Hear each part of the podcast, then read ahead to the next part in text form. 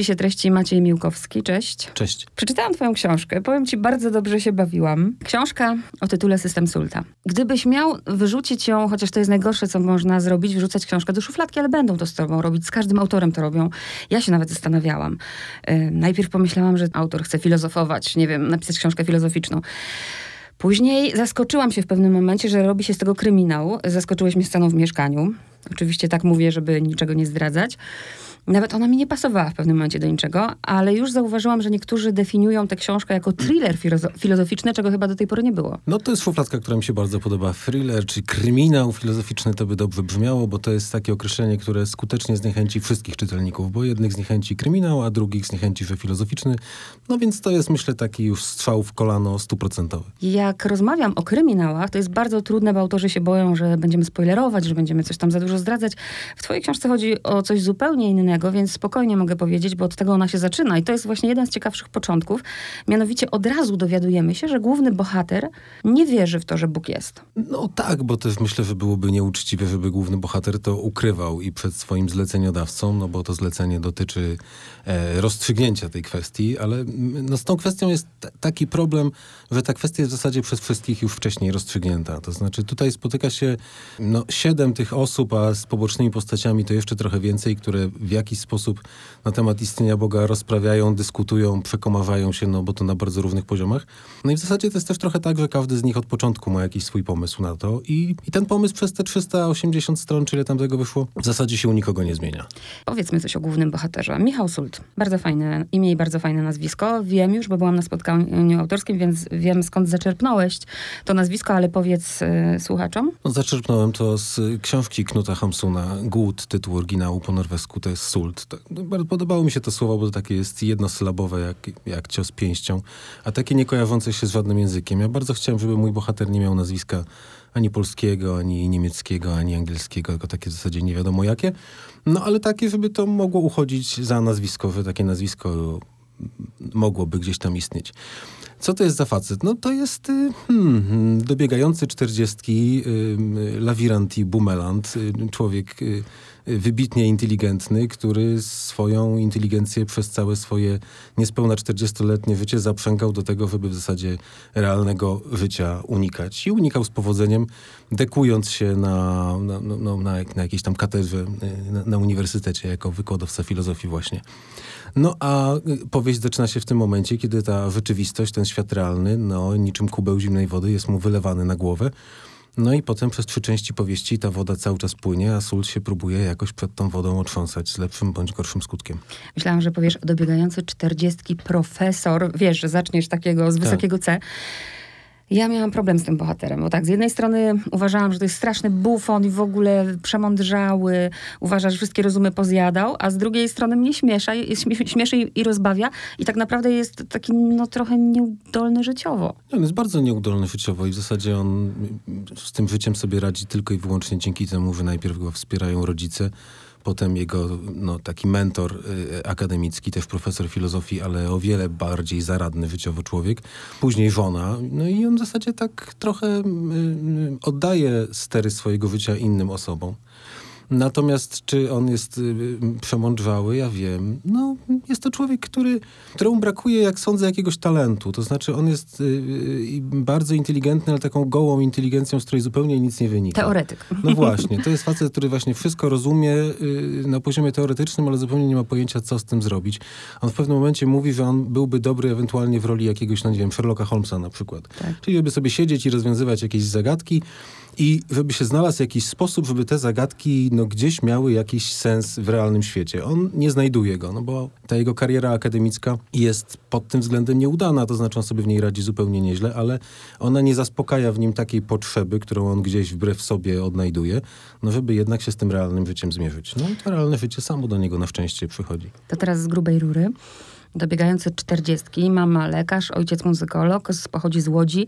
Prześwietliłam cię trochę, pochodzisz z Łodzi. Nie mam żadnych muzykologów w rodzinie. no właśnie, właśnie do tego piję. Ile dałeś z siebie bohaterowi? Wiesz co, tak naprawdę stosunkowo niedużo. To jest też tak, że on pochodzi z Łodzi, a potem mieszka w Krakowie, no tak jak ja, ja też urodziłem się w Łodzi, mieszkam w Krakowie, bo to łatwiej jest. No, nie, nie byłbym w stanie pisać powieści z mapą w ręce. Łatwiej mi się pisze jednak o miejscach, które gdzieś tam widziałem, więc te dekoracje są wzięte ze mnie. No a co nie... masz wspólnego ze środowiskiem akademickim? A nic Krakowskim? zupełnie też nie. To była taka teoretyczna w moim życiu istniejąca rzecz, to znaczy studiując jeszcze w Łodzi, no rozważałem gdzieś to, żeby zostać na uczelni. Studiowałem psychologię, nie filozofię jak Sult.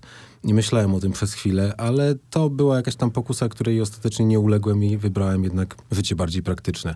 Więc Sult jest jakimś... Życie Sulta to jest jakieś moje życie, którego ja nie obrałem i na szczęście.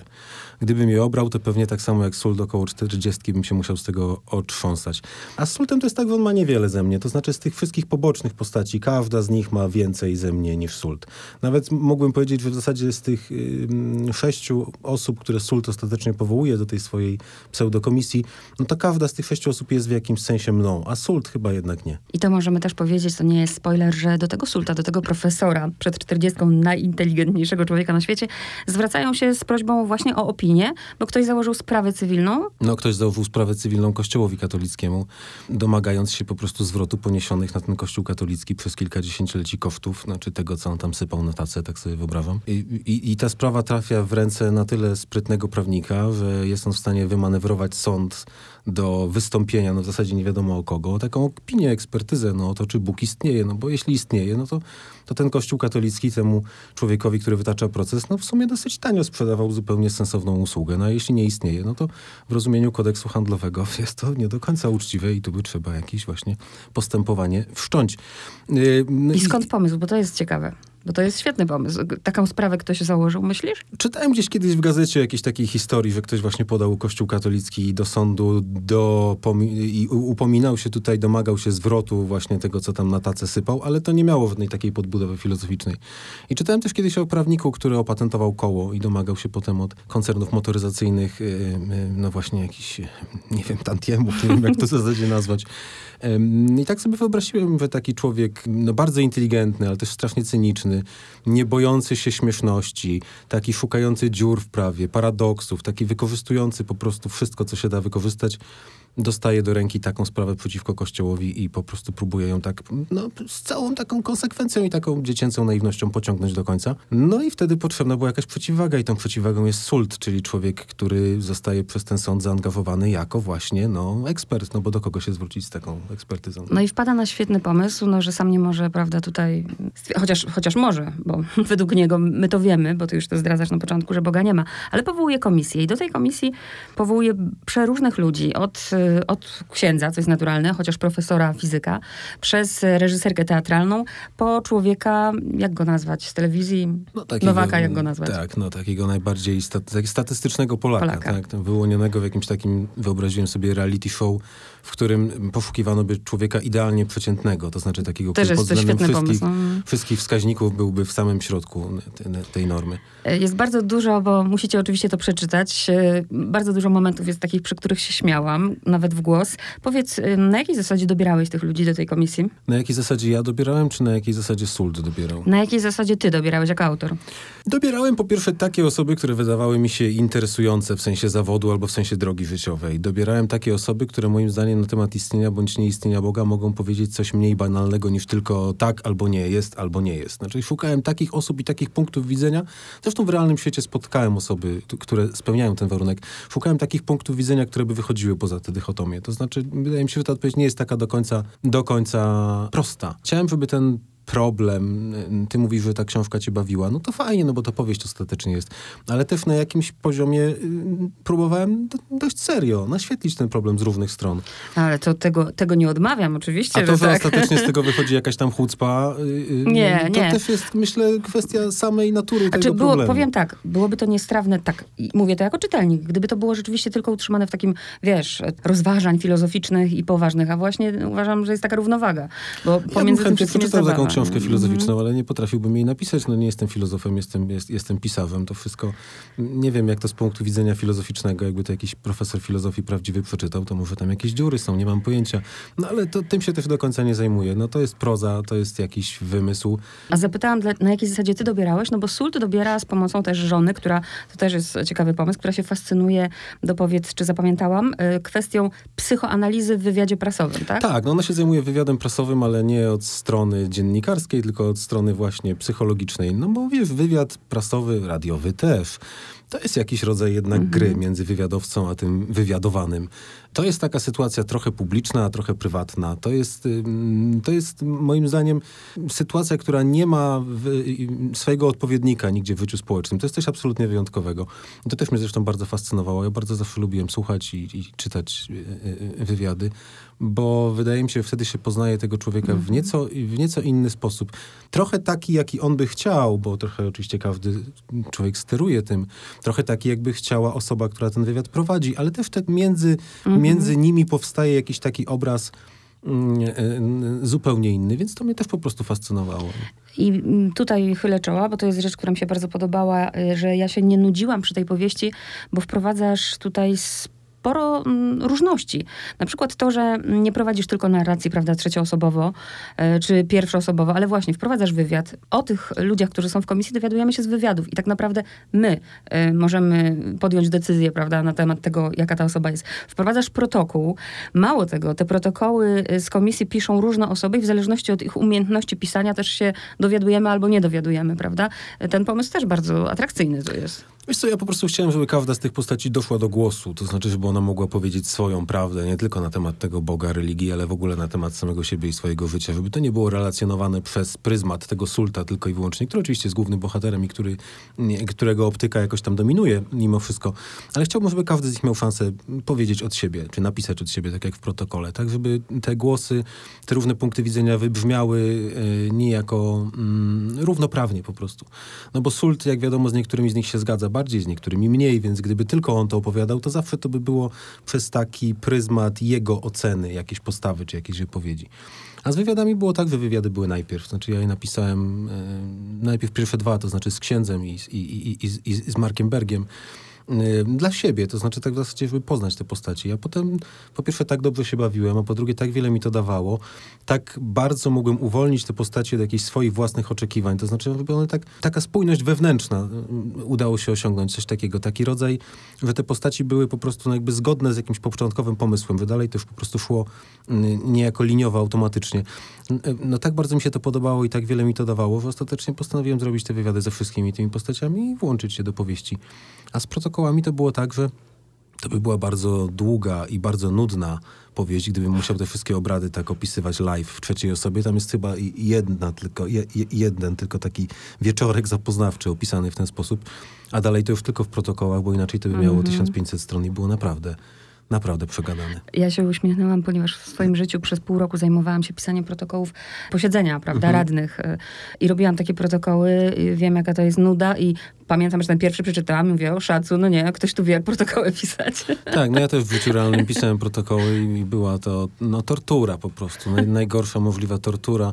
I pamiętam te długie godziny spędzone nad protokołami i to, jak obiecałem sobie, że ten trud nie pójdzie na marne. To znaczy, że te, te, te, te godziny, kiedy ja jestem po prostu no, dręczony w najbardziej wyrafinowany sposób, to że one jednak będą jakimś, e, e, przyczynią się później do jakiegoś mojego triumfu, że ja się czegoś, czegoś się nauczę, no, że jakiś gatunek literacki sobie przyswoję, który do tej pory w literaturze pięknej jakoś nie, nie bardzo gości i, i, i, po prostu zrobię z tego jakiś swój atut. A ja podpowiem, nie wiem, czy się nie obrazisz, ale ja bym skorzystała z tego na lekcji języka polskiego, gdybym miała wprowadzić protokół akurat z twojej książki, bo fajny sposób na to, nie? I przy okazji się nieźle można bawić.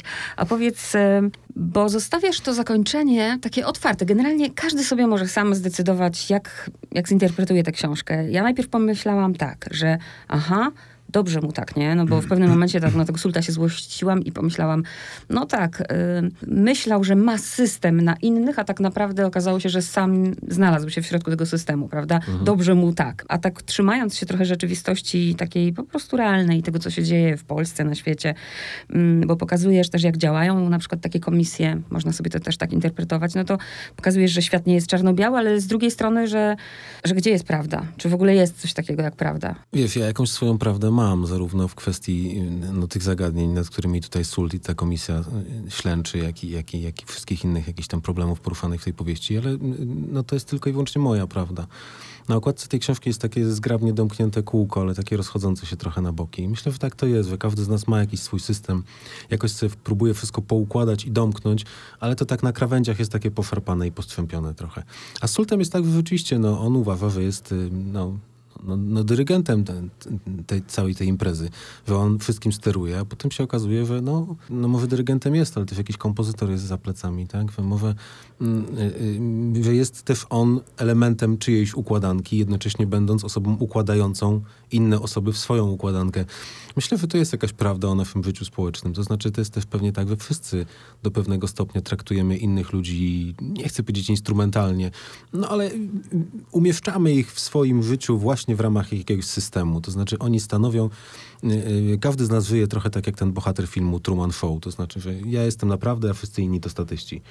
Y, I Sult, Sult dochodzi do takiego punktu, w którym orientuje się, że no, może i tak jest, w swoim życiu on jest tym głównodowodzącym, ale w życiu innych ludzi on też jest statystą po prostu. Z systemu się tak naprawdę nie da wyjść. Jak wyjdziesz z jednego, to wejdziesz w drugi, w czyjś. No system ma to do siebie, że każdy jest domknięty, tak? I że ta spójność wewnętrzna, to żeby wszystko się ze sobą zgadzało, jest czasami dla nas ważniejsze od tego, czy to się zgadza z jakąś, z jakąś konfrontacją świata zewnętrznego. Ludzie mają, większość ludzi ma bardzo spójny system przekonań, całkowicie odporny na jakąkolwiek weryfikację ze świata zewnętrznego, na argumentację, na dyskusję, nawet na, na, nawet na jakieś własne doświadczenia. Większość z nas w pewnym momencie, tak gdzieś pewnie około 20-25 roku życia, zakleszcza się w jakimś sposobie myślenia i już z niego nigdy nie wychodzi. A powiedz jeszcze dwie kwestie mnie interesują. Czy ty spotkałeś się y, po wydaniu tej książki, nie wiem, z jakimś środowiskiem, które było oburzone tym, że w ogóle mm, podważasz to, czy Bóg jest? Jak dotąd nie, oczywiście bardzo na to liczę i mam nadzieję, że ogólnie powieść będzie miała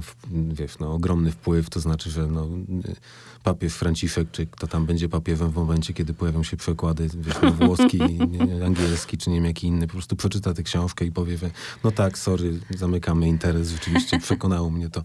A mówiąc serio, nie, myślę, że nie. Myślę, że ta książka nikogo do niczego nie przekona, nikogo w ten sposób nie poruszy, nie, nie, nie, nie obrazi na pewno. Właśnie ze względu na to, co mówiłem wcześniej, to znaczy, że każdy ten system ma na tyle zamknięty, że będzie się zgadzał z tymi członkami komisji, z którymi się zgadzał już przed tą lekturą, będzie uważał, że ta książka wspiera jego punkt widzenia, no bo ta książka do pewnego stopnia wspiera wszystkie punkty widzenia. Na no ale te, niektórym możesz otworzyć oczy, na przykład no. y, przypomnij mi imię i nazwisko bohatera, który napisał psychologię religii. No o, właśnie. Matracki, Robert o, Matracki. No, właśnie. No niektó niektórzy może się nigdy nie zastanawiali nad pewnymi kwestiami. Też tak może być. Nie? Zgoda, ale I twoja książka będzie przełomem, słuchaj. Zaraz tak. posypią się sprawy cywilne. Oby, oby. Wiesz co, ja myślę, że postać Matrackiego i to, co on mówi o religii i o mechanizmach, które za tym stoją, może być dla kogoś przekonująca i otwierająca oczy, ale myślę, że y, y, y, ksiądz Konarski, który przekonująco rozprawia o, o Bogu, o istocie świata i o tym, że nie ma żadnej w zasadzie y, y, konfliktu między fizyką a metafizyką, też może wiele osób przekonać. No mnie akurat nie przekonuje, ale starałem się, żeby to była postać w miarę przekonująca. Zresztą pisząc tę książkę starałem się, o wiele bardziej przykładałem się do tych momentów, kiedy mówi osoba, z którą ja się nie zgadzam. To znaczy zależało mi na tym, żeby nawet te postaci, z którymi ja jakoś tam nie do końca sympatyzuję, no jak ksiądz profesor na przykład, -hmm. żeby one nie były jakąś taką karykaturą, że to jest jakiś tam księżulo, którego będziemy tu wyśmiewać, tylko żeby to była postać, która też ma swoje racje i która też potrafi czytelnika choćby na ten czas, kiedy przemawia, jakoś przykuć i przekonać. A druga kwestia, nie wiem, czy, czy znasz, czy czytałeś, ja się kiedyś, kiedyś, lata temu świetnie bawiłam przy tym pisarzu, David Lodge, który mm. nabijał się z, ze środowiska właśnie uniwersyteckiego, pamiętam jego fajną robotę czy zamianę. I właśnie tak mi się trochę z nim skojarzyłeś. I no trzeba chyba trochę mieć jakiejś wiedzy, nie wiem, czy masz znajomych, którzy są wykładowcami, bo, bo, no bo że tak powiem, świetna, świetna zmysł obserwacyjny tego, co się dzieje tam w tym świecie akademickim. Wiesz co, no świat akademicki jest taki dosyć satyrogenny, to znaczy to, to, to, to wszystko jest tak bardzo na wierzchu. Ale niektórzy mogliby się obrazić. Tym bardziej, że to jeszcze w Krakowie, wiesz, się dzieje. No to na zdrowie, jak się ktoś obrazi, no to i trudno. No ja sam, tak jak ci mówiłem, nie mam y, za sobą żadnego epizodu akademickiego, no poza takim, że tam studiowałem coś kiedyś. Natomiast rzeczywiście trochę znajomych z, tego, z tej sfery akademickiej mam. To są, wiesz, ludzie no zwykle jednak dosyć inteligentni, oczytani, niebanalni, często silne osobowości, uwikłane zwykle z sobą w jakiś rodzaj przepychanki czy gry. To też jest tak socjologicznie ciekawe, to też jest rzecz warta, y, y, y, warta oglądania. Tutaj ten świat akademicki się u Sulta pojawia trochę tak bokiem, to znaczy on tak ten świat akademicki ma mu zastąpić świat realny, znaczy on ucieka przed tą realnością w stronę tej akademii, ale ta akademia potem się okazuje też takim światem, który on gdzieś zostawia na boku. To znaczy on się uczy dwóch, trzech prostych sztuczek, które pozwalają mu w tym świecie funkcjonować bez specjalnych tarć. I myślę sobie, że tak naprawdę zaletą ogromną świata akademickiego jest to, że ciągle jeszcze, chociaż pewnie w mniejszym stopniu niż kiedyś, daje on szansę egzystencji ludziom bardzo oryginalnym, bardzo nietypowym, daje szansę im na znalezienie sobie jakiegoś marginesu czy jakiejś niszy, no, gdzie oni spłacają ten swój haracz wobec świata, a potem jeszcze mają te 95% czasu na to, żeby robić coś zupełnie innego i często bardziej twórczego i bardziej sensownego. A ciekawi mnie jeszcze, czy, mm, nie wiem, czy w ogóle odpowiesz mi na to pytanie szczerze. Jak już mówiliśmy, wywiad jest pewnego rodzaju też e, dbaniem o, o swój interes. Jest ta scena w mieszkaniu, prawda? Hmm. I ja miałam takie wrażenie, że tobie to tak, jak, tak jakby ci to wyszło przypadkiem, bo tak, inaczej się zapowiada ta książka, w inną stronę ona idzie, myślisz, że pójdzie w tamtą, ona w ogóle skręca jeszcze w inną i tak się zastanawiałam, czy to ci tak wychodziło po drodze, czy ty Zasiadając do pisania już to wszystko miałeś. Jak to będzie? To jest może mało romantyczne i mało spektakularne, ale niestety zasiadając do pisania wiedziałem wszystko od początku do końca. Dopóki nie wiedziałem, to nie zasiadałem. No i też potem dlatego pisanie zajęło mi rok mniej więcej poprawianie kolejny rok, a wcześniej myślenie i przygotowanie, jeśli dobrze liczę, 8 lat. No ja nie mam jakiejś takiej odporności na, na improwizację przesadną. Ja muszę mieć przemyślane, zanim, zanim usiądę i się wezmę do roboty. Natomiast, no oczywiście trochę mnie też ta sytuacja prowadziła sama, to znaczy, no wymyśliłem jakiś koncept, wymyśliłem jakąś postać, umieściłem ją w określonych realiach, no a potem, no z jakąś taką po prostu logiką, po prostu żelazną konsekwencją, no myślałem o tym, jak ta sytuacja musiałaby się rozwijać, bo to przy tej okazji takiej komisji wszyscy zaczną intrygować, wszyscy zaczną na siebie wpływać, jakieś jeszcze zewnętrzne czynniki będą wpływały, będzie jakaś taka gra, no to to jest oczywiste pewnie, że tak by było. Więc jakaś taka wewnętrzna logika sytuacji pociągnęła za sobą wydarzenia, a to wiesz, to się kończy pseudokryminalnie. Znaczy trupa nie ma, to myślę możemy wyrazić od razu. Kończy się jakąś taką gorączkową bieganiną po mieście. To jest, yy, no to jest taka próba ze strony Sulta po prostu odzyskania kontroli nad tym systemem, nad tym światem, który na chwilę wypadł z zawiasów. No ale jak się trochę pokombinuje i trochę pobiega, to go tam się jakoś na gumę do wrzucia i na spinacz biurowy zaklejstruje, zafastryguje i z powrotem w tych zawiasach umieści. Jesteśmy w RMF Classic. Wiem, że muzyka przy komponowaniu tej powieści ma ogromne znaczenie. No ta książka jest zbudowana tak jak koncert klasyczny, znaczy ma trzy części, no allegro, andante i na końcu e, rondo, con fuoco. No tak, no czy ta, ta forma to jest pewnie najdoskonalsze, co człowiek wymyślił i bardzo wiele dzieł, nie tylko muzycznych, jest napisanych wedle schematu szybko, wolno, bardzo szybko i to się sprawdza po prostu. To, to się dobrze czyta i to się dobrze pisze. Muzyka, na co mało kto z dotychczasowych czytelników zwrócił uwagę, też odgrywa dużą rolę w tej powieści. Tam jest taka rozmowa, którą jak do tej pory wszyscy pominęli, między Sultem a jego ojcem, jak tak. mówiłaś, on jest muzykologiem, która dotyczy Elgara na początku, a potem ogólnie tematu i wariacji. I, i to jest dla mnie kluczowa scena i rozmowa tej książki. Nawet jeśli nie każdy czytelnik zwróci na to uwagę przy pierwszej lekturze. I jeszcze chciałam zapytać o... Dla kogo ty napisałeś tę książkę? Nie zadawałem sobie tego pytania. Ja ci je zadaję teraz. Wiesz co, no musiałbym się cofnąć do tego czasu, kiedy za, o niej zacząłem myśleć. Nie myślałem wtedy chyba dla kogo.